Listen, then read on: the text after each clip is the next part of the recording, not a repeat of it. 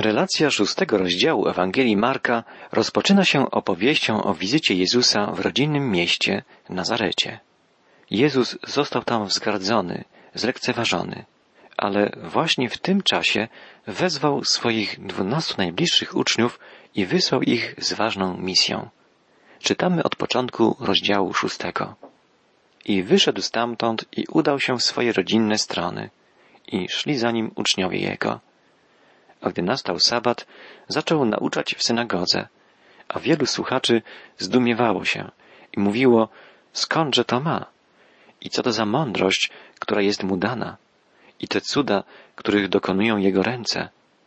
Czy to nie jest ów cieśla, syn Marii i brat Jakuba i Jozesa i Judy i Szymona? A jego siostry, czyż nie ma ich tutaj u nas? I gorszyli się nim.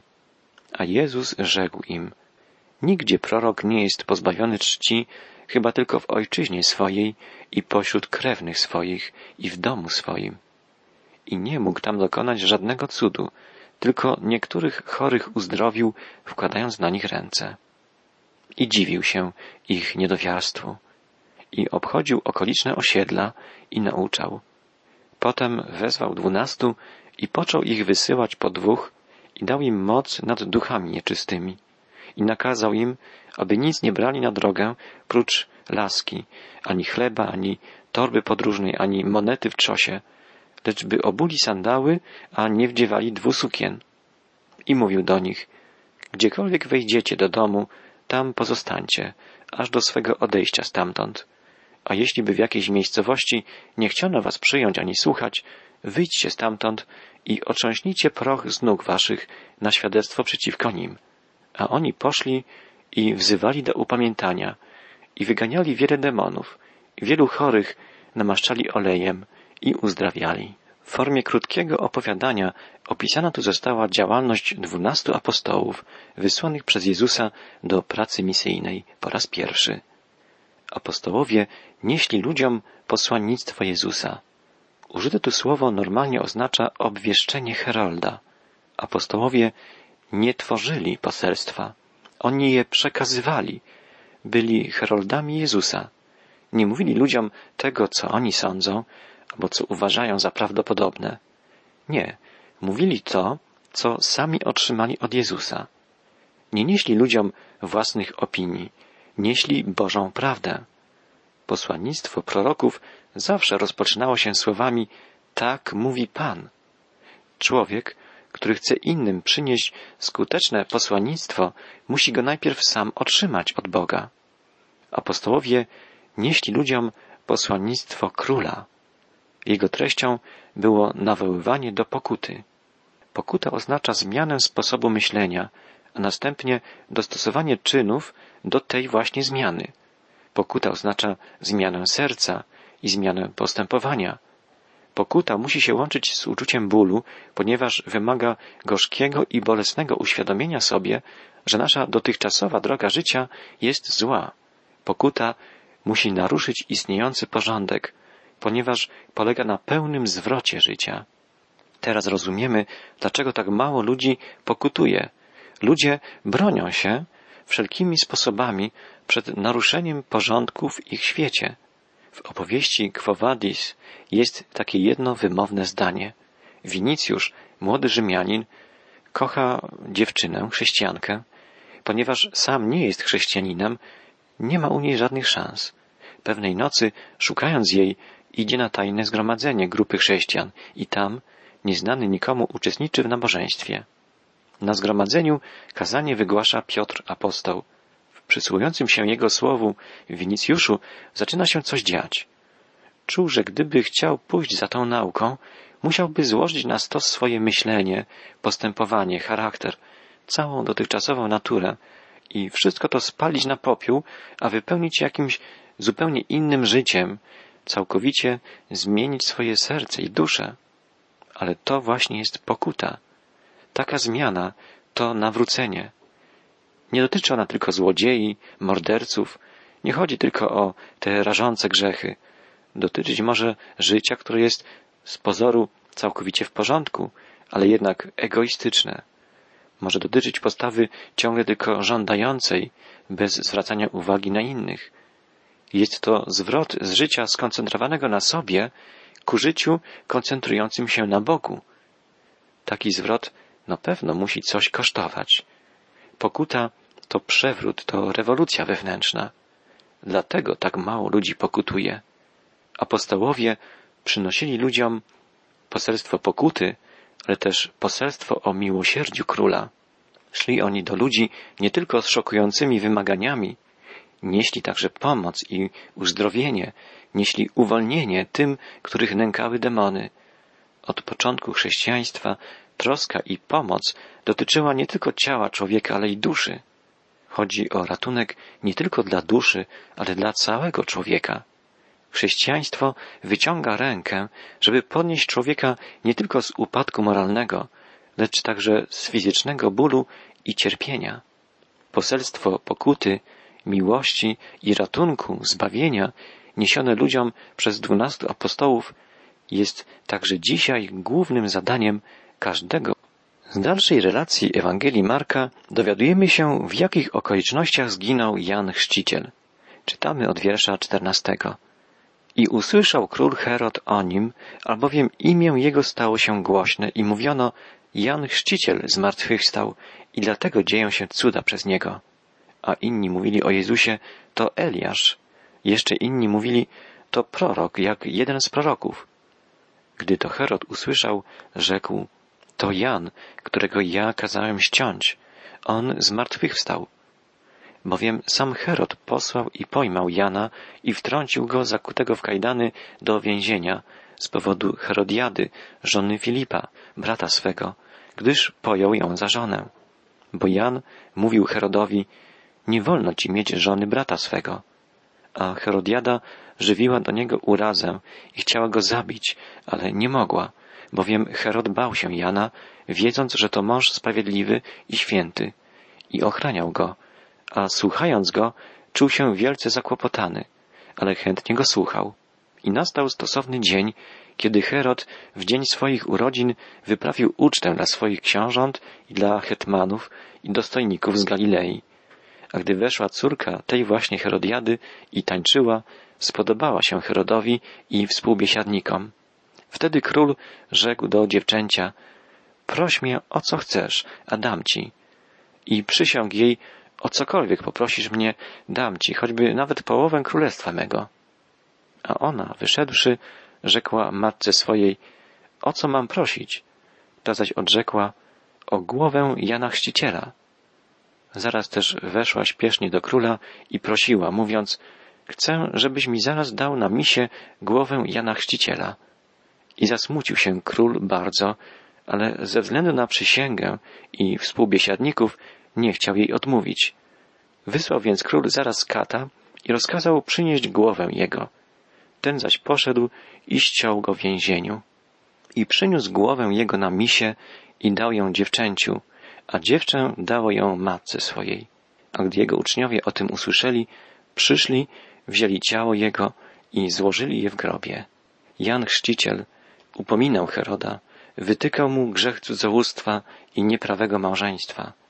Trzeba było mieć wielką odwagę, żeby otwarcie upominać wschodniego władcę, który miał w ręku władzę nad życiem i śmiercią wszystkich poddanych. Odwaga ta została upamiętniona w specjalnej modlitwie na dzień Jana Chrzciciela. Przytoczmy tę modlitwę. Wszechmocny Boże, dzięki Twojej opatrzności Twój sługa, Jan Chrzciciel, został wysłany, aby przygotować drogę dla Twojego Syna, naszego Zbawiciela, głosząc upamiętanie i pokutę. Spraw, żebyśmy tak naśladowali Jego zwiastowanie i Jego święte życie, żeby naszym udziałem była prawdziwa pokuta, śmiałe mówienie i głoszenie prawdy, śmiałe piętnowanie zła i spokojne znoszenie cierpienia za prawdę. Taką powinna być nasza modlitwa. Powinniśmy odważnie stać po stronie prawdy, Bożej prawdy, bo przecież ona ostatecznie zwycięży. Dalej czytamy o powrocie apostołów z ich pierwszej misji i o ich rozmowie z Jezusem. I zeszli się apostołowie u Jezusa i opowiedzieli mu wszystko, co uczynili i czego nauczali. I rzekł im, Wy sami idźcie na osobność, na miejsce ustronne i odpocznijcie nieco, albowiem tych, co przychodzili i odchodzili, było wielu, tak iż nie mieli nawet czasu, żeby się posilić. Odjechali więc w łodzi na ustronne miejsce, na osobność. Ale widziano ich odjeżdżających i poznało ich wielu i pieszo ze wszystkich miast tam się zbiegli i wyprzedzili ich. A wyszedłszy, ujrzał mnóstwo ludu i ulitował się nad nimi, że byli jak owce nie mające pasterza i począł ich uczyć wielu rzeczy. Zamierzony odpoczynek Jezusa i uczniów nie doszedł do skutku. Ludzie widzieli ich, jak odprawiali się od brzegu.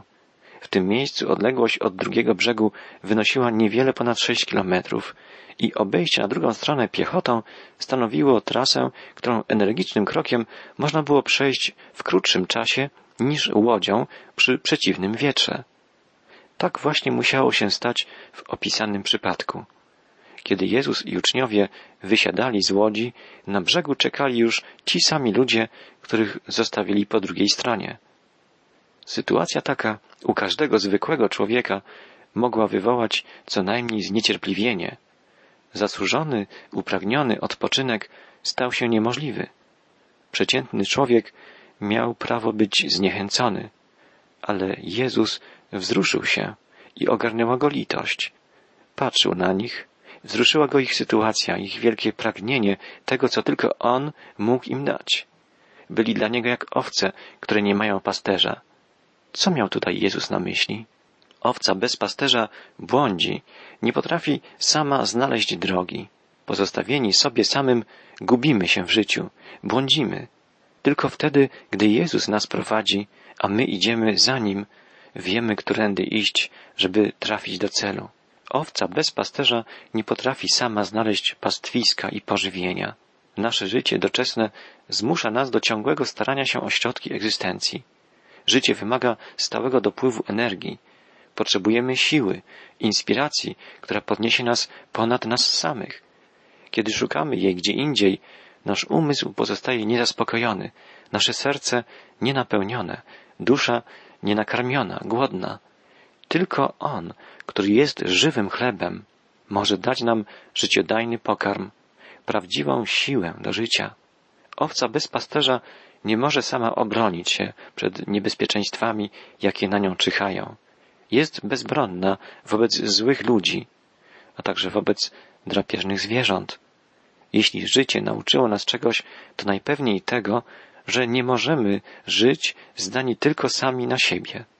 Nikt nie może o własnych siłach odeprzeć wszystkich pokus, jakie spotyka, wszystkich ataków zła w tym świecie. Tylko z Jezusem możemy iść po drogach życia i zachować szatę czystą. Bez Niego jesteśmy bezbronni. Z Nim jesteśmy bezpieczni.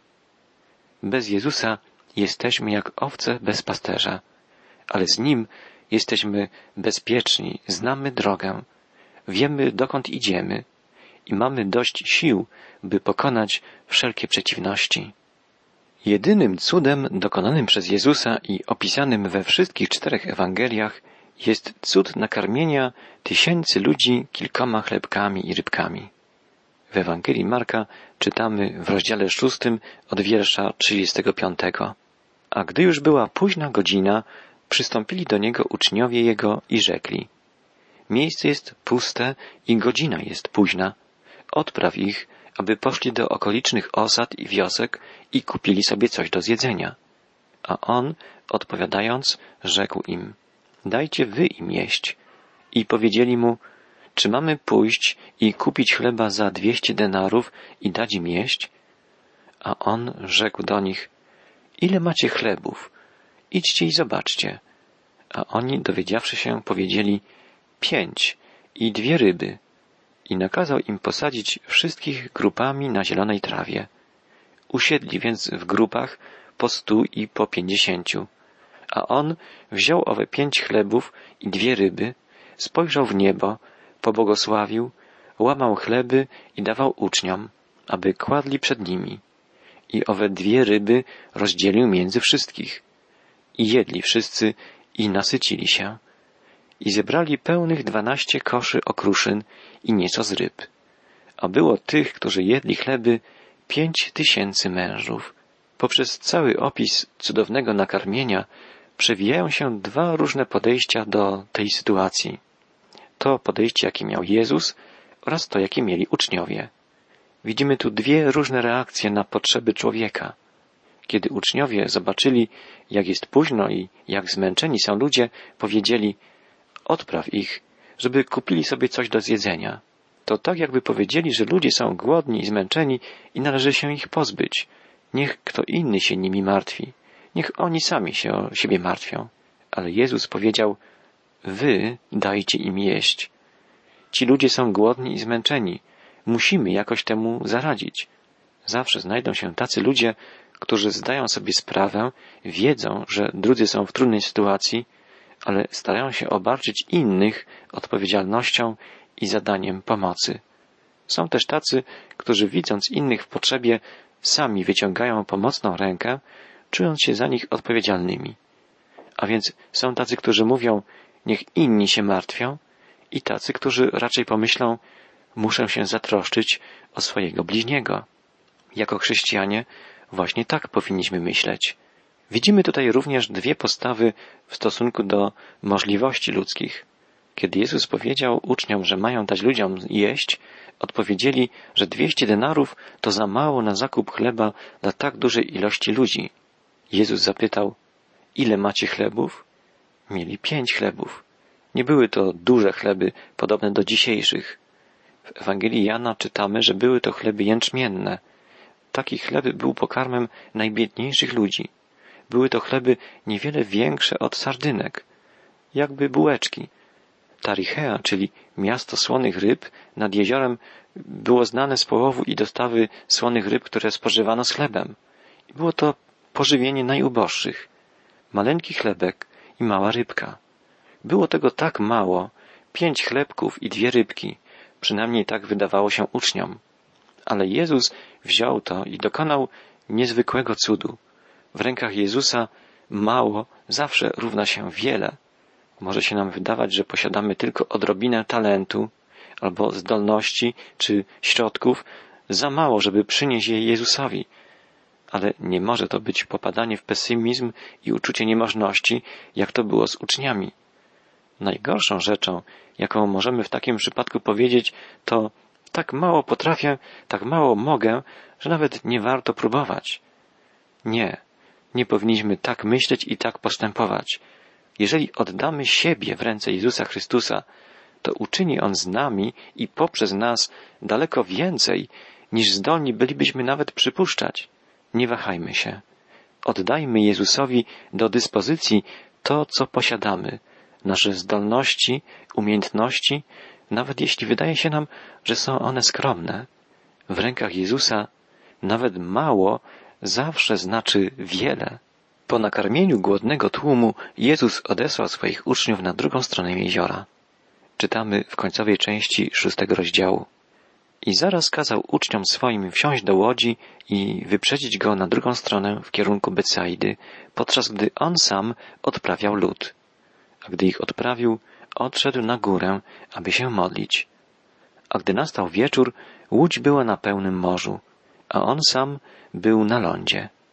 I ujrzawszy, że są utrudzeni wiosłowaniem, bo mieli wiatr przeciwny, około czwartej straży nocnej przyszedł do nich, krocząc po morzu i chciał ich wyminąć.